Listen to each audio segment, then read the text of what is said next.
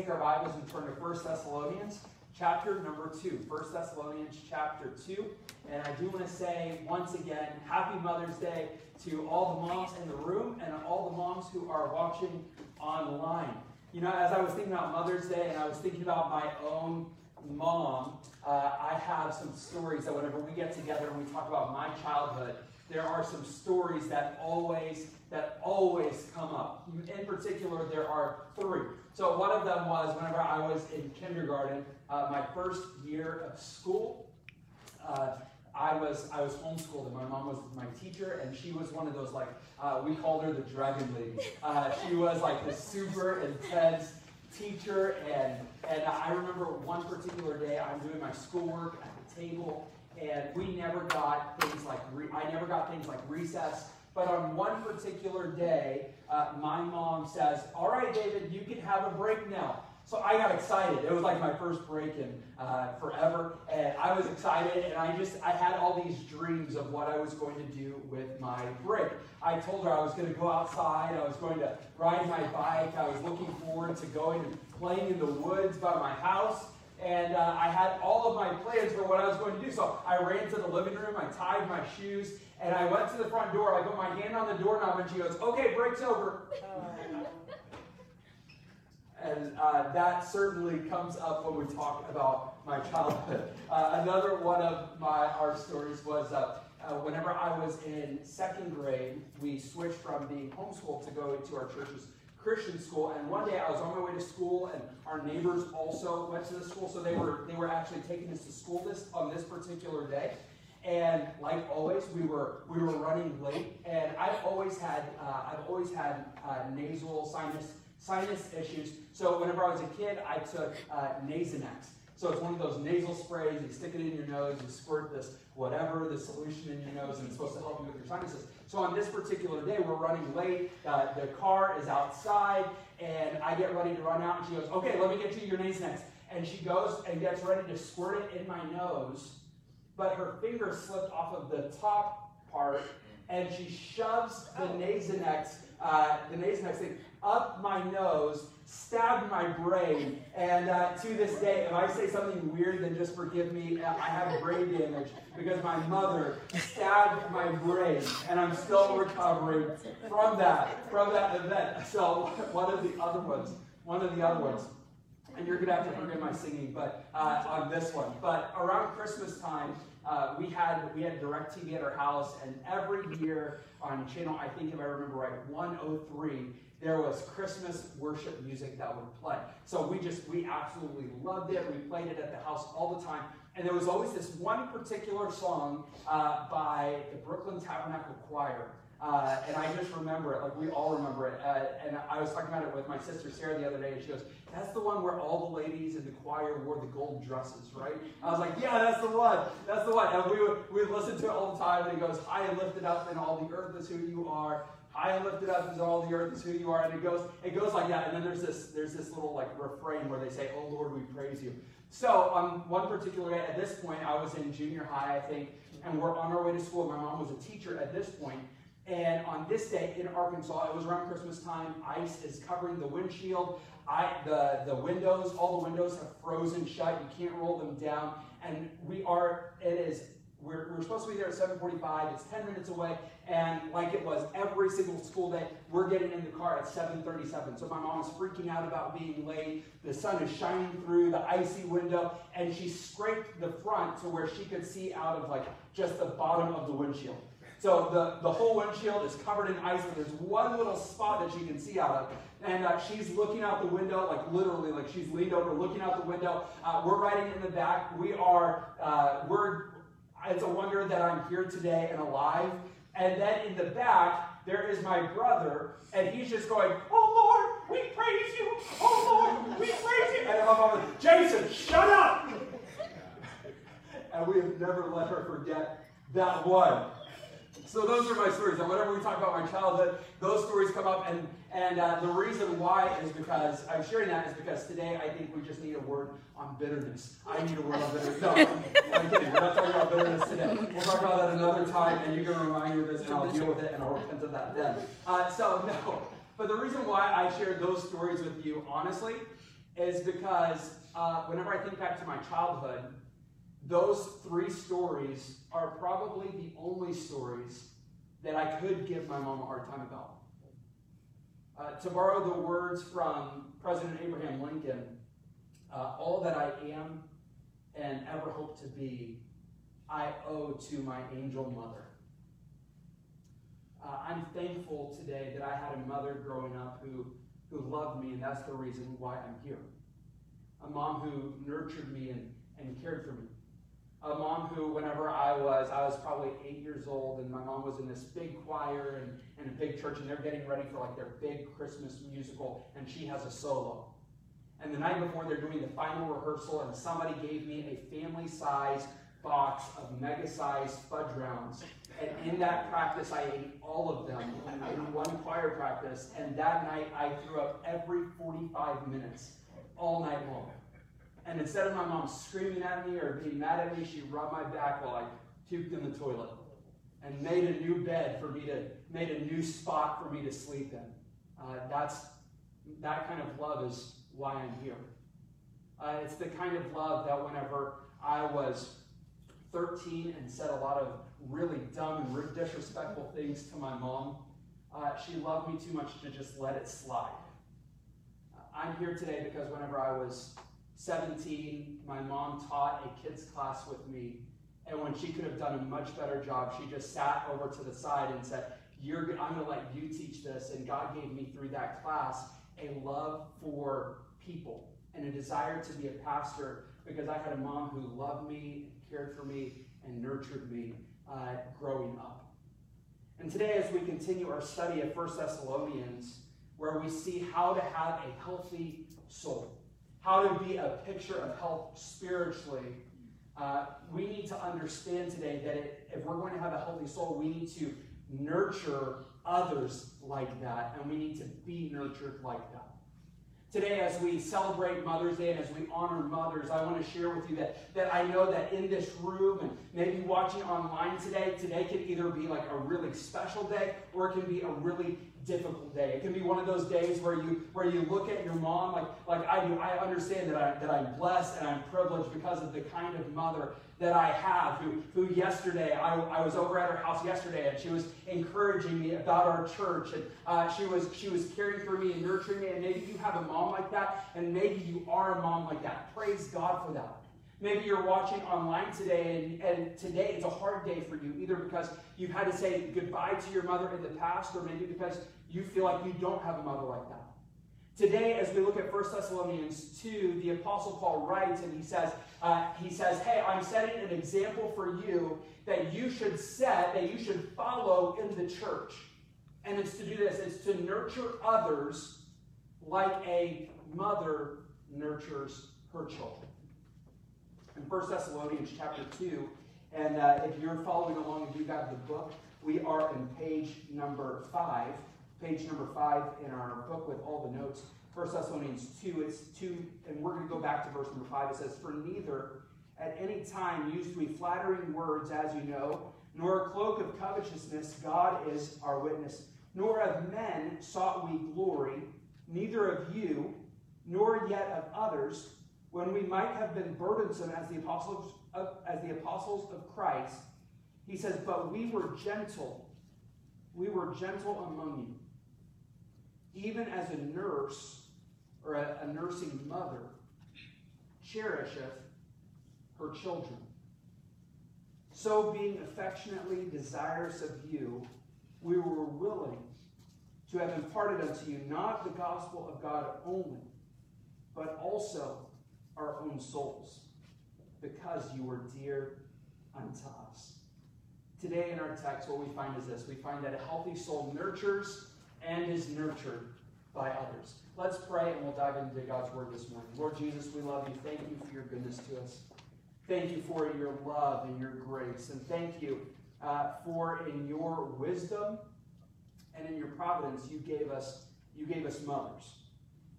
Lord, today I pray that you would help us as we look into your word to take the example of good and loving mothers and that we would apply them to our lives so that we uh, can love more like you. You made, you made women, you made God in your image. You told us so in Genesis 1. And the way that a mother loves her children is the way that you love us. So, Lord, I pray that you help us to understand that and be motivated by that love and help us to love others in the same way. In Jesus' name, amen. There's four truths that I want to share to you today about nurturing. And the first one is this is that a healthy soul nurtures selflessly. A healthy soul nurtures selflessly. Look with me back in verse number 5. It says, For neither at any time used we flattering words, as you know, nor a cloak of covetousness. God is our witness. Nor of men sought we glory, neither of you, nor yet of others, when we might have been burdensome as the apostles of Christ. But we were gentle, we were gentle among you. And we see in our text, first of all, that when Paul is writing to this church, he's saying the example that we set for you that you need to follow is that we nurtured you selflessly. You remember last week whenever we walked through when we walked through chapter 2, the beginning of it, where, where Paul says, Hey, listen, you know how the, the, the priests of idols, the priests of false gods, they would come into town and they would take advantage of you. Uh, you know how these, these false priests, these false preachers would come in and they wanted to get money out of you and they wanted to be immoral and they wanted to take advantage of you in different ways. But we didn't come into town like that. We came in with, with purity. We came in sharing the gospel and we came in uh, ready to give to you of ourselves. And then in verse number six, he says, he continues that thought. We didn't seek glory. Uh, we didn't seek to get something from you, even though we have the right uh, to, to ask you for things. We didn't do it. And then in verse number seven, he says, But we were gentle among you.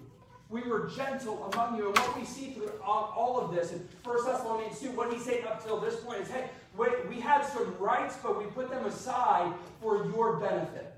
Uh, we ministered to you selflessly.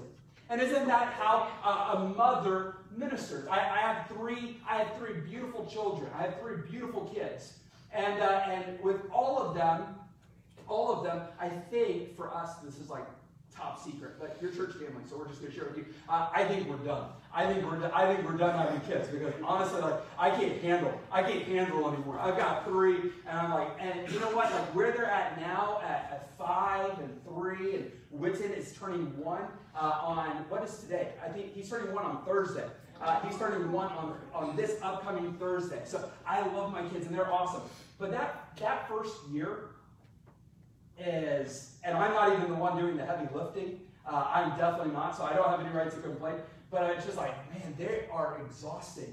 They're exhausting. And whenever I think about those first couple of those first couple of months, you know, whenever the baby's waking up at, at 10 o'clock at night crying, and midnight crying, and 2 o'clock crying, and 4 o'clock crying, and 6 o'clock crying, and, and all of that's going on. You know, I was thinking about, you know, babies, they have nothing to offer.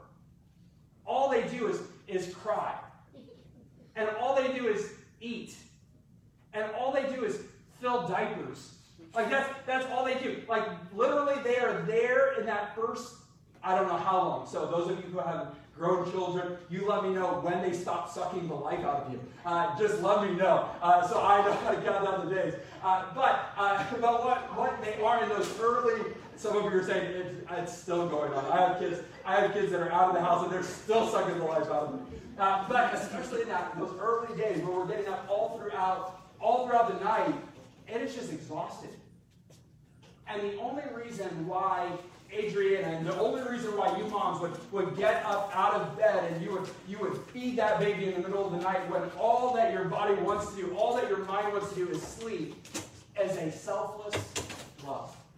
Is a selfless love. And here's what Paul is saying. He said, Hey, when we came into town, whenever we started preaching the gospel to you, we weren't thinking of ourselves. If we were thinking of ourselves whenever we left Philippi, we would have just gone back home where it was comfortable, where we wouldn't have to worry about being beaten across the back, where we wouldn't have to be where we wouldn't have to worry about being put in prison. But we came into town for your benefit. We were gentle to you because we love you. And that's the, the healthy soul that nurtures. They don't nurture out of a selfish ambition, they nurture out of selflessness, they nurture out of love. And what and whenever I whenever I look at that, whenever I think about that, the, the greatest example of this that we see in all of Scripture happened the night before the crucifixion. You remember the night before Jesus was crucified. How did he spend his last 24 hours before his, before his death, before his crucifixion. At the last table, he broke bread with his, with his followers, with his disciples. And then what did he do after they ate? He, he took a towel and he wrapped it around himself and he kneeled in front of each of his disciples and he began to wash their feet like a servant. Then he leaves that. Whenever I, I know that if I was about to suffer something uh, terrible, I would spend my last 24 hours focused on myself, either trying to uh, trying to put off the thoughts of the pain that I would endure, or I would just sulk. But Jesus didn't do that. We see in John 17, Jesus goes to the Garden of Gethsemane, and what does he do? He prays for his disciples, and he prays for you and for me. And what does Jesus do in the last night before his crucifixion? He is he's nurturing, he is caring for, he is loving selflessly. Could I ask you this question this morning? Your life, is it characterized by selfishness or selflessness? A healthy soul nurtures selflessly. But not only do we see that a healthy soul nurtures selflessly, but we also see that a healthy soul nurtures personally. A healthy soul nurtures personally. Paul continues this thought in telling them that, hey, we were gentle among you. And he says, even as a nurse cherishes her children. Here's literally what he is saying. He said, just like uh, like a mother who is who is breastfeeding and cherishes her child, that's the way that we work towards you. Now, to me, that's a little bit of a strange word picture, but it's also a beautiful word picture. Because this I, this word cherish, this word here, cherish in the text, means to the, the idea that what they would have understood it to mean is the way that a mom warms her baby while she's feeding it with her own body heat. That's what it meant to, to cherish. When you had a baby that was a baby that was cold and shivering, the mom would use her own body heat to warm up that baby. And whenever he says cherishing, that is what he is talking about. You can't do that. Uh, you can't do that from a distance. That's up close and personal. That's holding that baby close as you feed that baby. And you say, hey, that's the way that we were towards you. It's, it's personal. Can I tell you this morning that you can impress, we can impress people from a distance, but we can only impact people up close. And whenever it comes to, to my life and, and my sphere of influence, I want to make sure that I am nurturing personally. My desire in, in my own life is that the, the, the, the people who know me best would love me and respect me the most. You know, I can go through I can go through life and I can be around a lot of people and I can impress people. Uh, some of us we don't know each other super well. Maybe I could stand up here and I could I could maybe impress you a little bit. But my desire is that the, the kids who live in my house, the, uh, my wife who lives in my house, the people who are with me day in and day out, they would look at the way that, that I reach out and the way that I love like Jesus, and they would they would be impacted, not just impressed.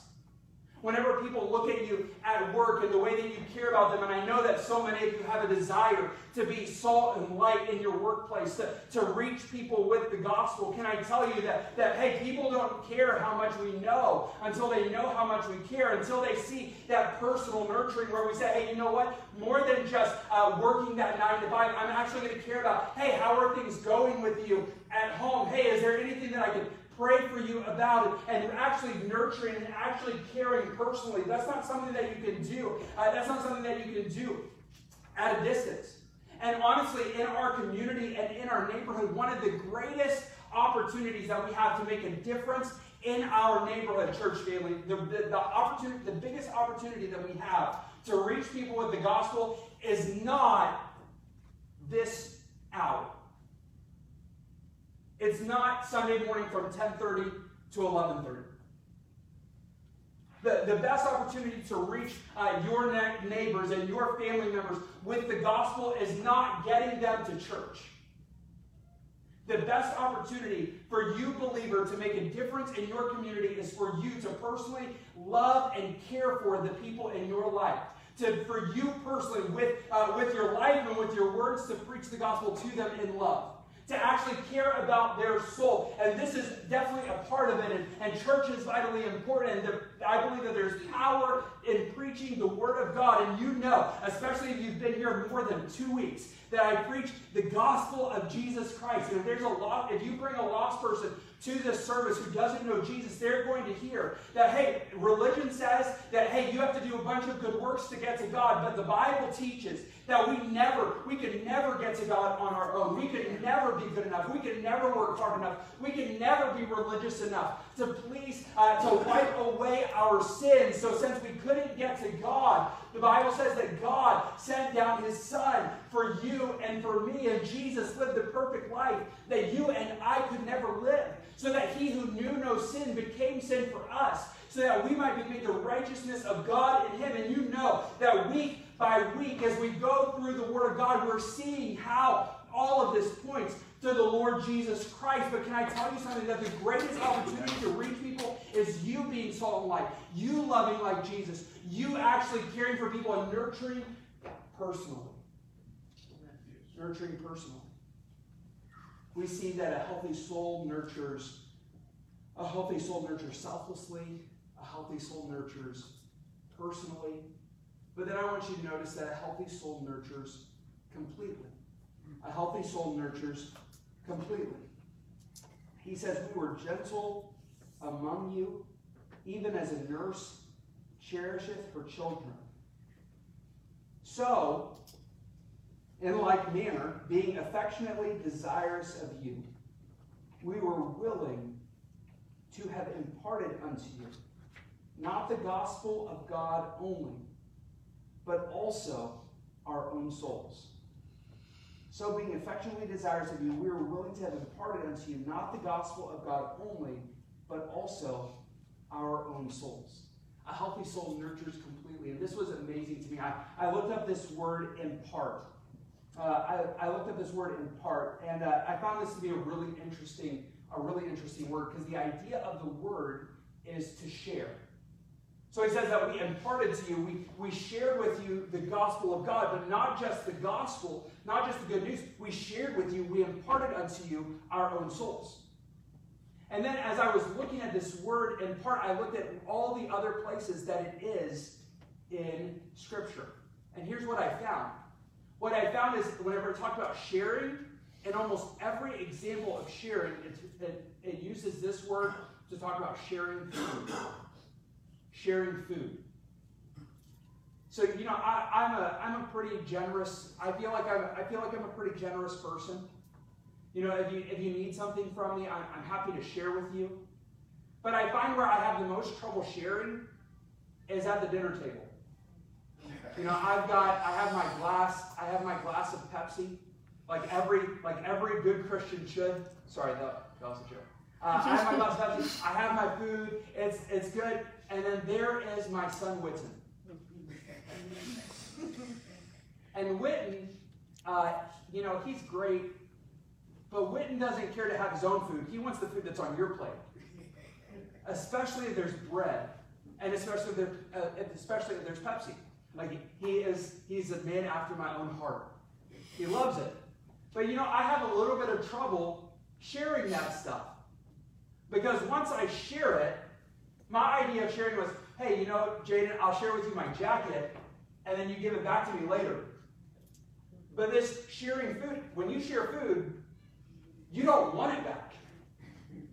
You don't want it back. And whenever, and the examples of imparting, the, this example of sharing, most of the time when you look in Scripture, it's this example of sharing food. You're sharing something, you're giving something, but you're not getting it back. And here's what he says to them. He said, We imparted to you the gospel. That's something that, that the more you give it out, the more it impacts you, the more it shapes you. You can, you can give it, you can share it, but you don't lose it. But then he says, We didn't just share with you the gospel, we shared with you our own souls. We, we gave you our we gave you our time. We gave you we gave when you when you needed something we were there. Hey, whenever hey whenever whenever you had someone who was who was hurting and sick and you needed that prayer those prayers, hey we, we got up in the middle of the night and we went to go we went to go be with you. Hey, whenever, hey, whenever you had, whenever you were having a tough day and you just needed prayer, hey, we dropped everything and we were there for you. We weren't just happy. And he says, the word he says is willing. That word actually, uh, today, that's more of the idea of wanting. Like, we didn't just, we weren't just willing, like, uh, we weren't just willing, like, hey, you know what, fine, I'm, I'm willing to come over. Uh, it's the idea of wanting. Hey, we were excited. We were excited to share with you the gospel, and we were willing to give you, to impart to you our souls, to impart to you ourselves. And that's something that you don't get back, that, that you don't get back time. You don't get it back. But he said we, we loved and we were excited and we were willing not to just preach to you a message. We wanted to preach, we wanted to give you ourselves. And isn't that the way that God gave? When God wanted to save the world, he didn't give the world a spokesperson. He gave the world his son. For God so loved the world that he gave his only begotten son, that whosoever believeth in him should not perish but have everlasting life. He gave completely, he gave his own son. And then I want you to notice finally in our text that a healthy soul nurtures selflessly, nurtures personally, nurtures completely, and then finally I want you to notice that a healthy soul nurtures supernaturally. Mm-hmm. Supernaturally. Look with me in verse number uh, verse number eight. It says, "So being affectionately desirous of you, we were willing to have imparted unto you not the gospel of God only, but also our own souls. Why? Because you were dear unto us. Because you were dear unto us." He said, Hey, we were happy to do this because we love you so much. Now, here is why that is supernatural. For those of you who have been here for the whole series, go back to week number one. How long was the Apostle Paul with these people? Anybody remember? You can talk to me on this one. I think three years. Three years. Three weeks. For three Saturdays, three Sabbath days, he was with them. For, for at the max, for the for the at the max, he was there with them for a month.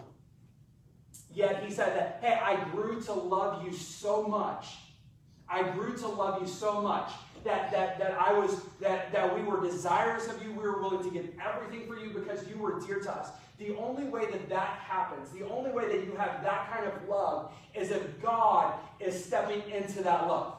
If God is giving you that love. If God is if God is moving within you with that kind of love. That's something that only God can do.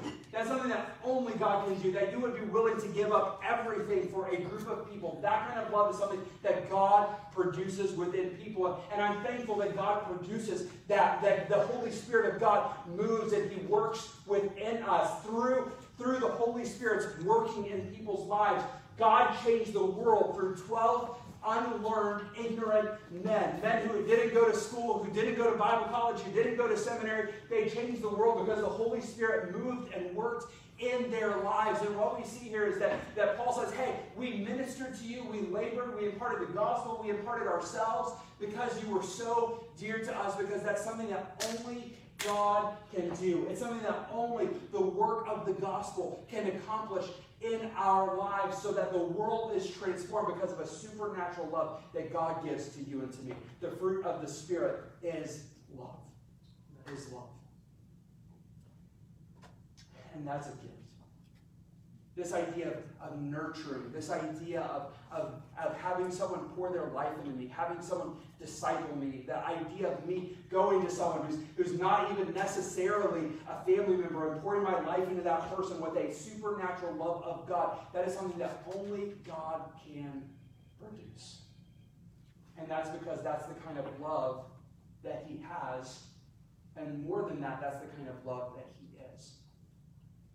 the Bible says, Beloved, let us love one another, for love is of God. And everyone that loveth is born of God and knoweth God. He that loveth not knoweth not God, for God is love. And as we close this service, I'm not just giving you, I'm not just telling you, hey, we need to start nurturing and hey, just try harder to nurture. I'm saying we can we can nurture people and we can be nurtured because that's the love, that's the kind of nurturing and love that God gives to us. I've shared this, I've shared this story with you before. Um, I've shared this story with you with you before if you've been here for a while. But around Christmas time, and you'll probably hear this again, one of my favorite stories to share is the best Christmas gift that I ever got whenever I was a kid.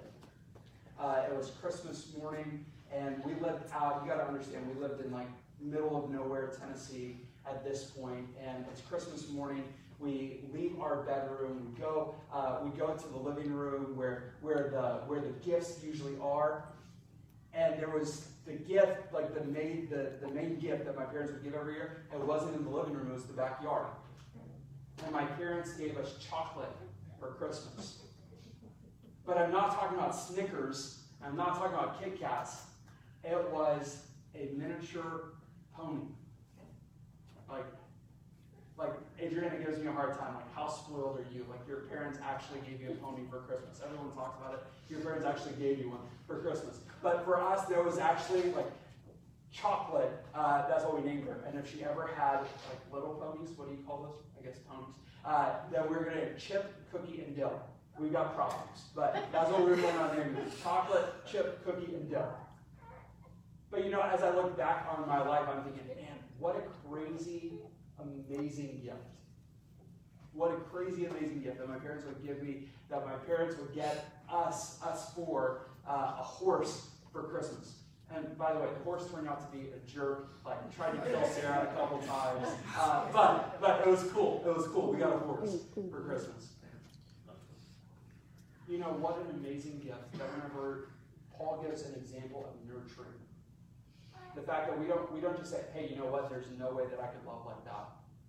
There's no way I could nurture like that. There's no way I could be be so selfless with with people like yeah, okay, I can be selfless with my family, but to be selfless with with my coworker, uh, to to actually like personally care for my neighbor, to actually to actually do these things that that's impossible. Maybe for an unbeliever it is, but for those of us who have the Holy Spirit of God, God has given us a wonderful gift. He gave us the Lord Jesus Christ, who was the perfect and beautiful example of love, who selflessly gave himself to pay for your sins and to pay for my sins, so that we could have a relationship with God. And we say this all the time around here is that Christianity is about a relationship. Christianity is about that Jesus gave himself so that we could have a restored relationship with God. And because Christianity is so relational in its nature, then we can love and we can nurture selflessly, personally, supernaturally empowered by God. Because that's the kind of love that He loved you with, and that's the gift that He gives to you and to me. Let's pray together. Lord Jesus, we love you. Thank you for your goodness to us. Thank you for the selfless, the selfless example of mothers and how Paul uses that example in the scripture today. And Lord, I pray that you help us, just like, just like a nursing mom will get up through the middle.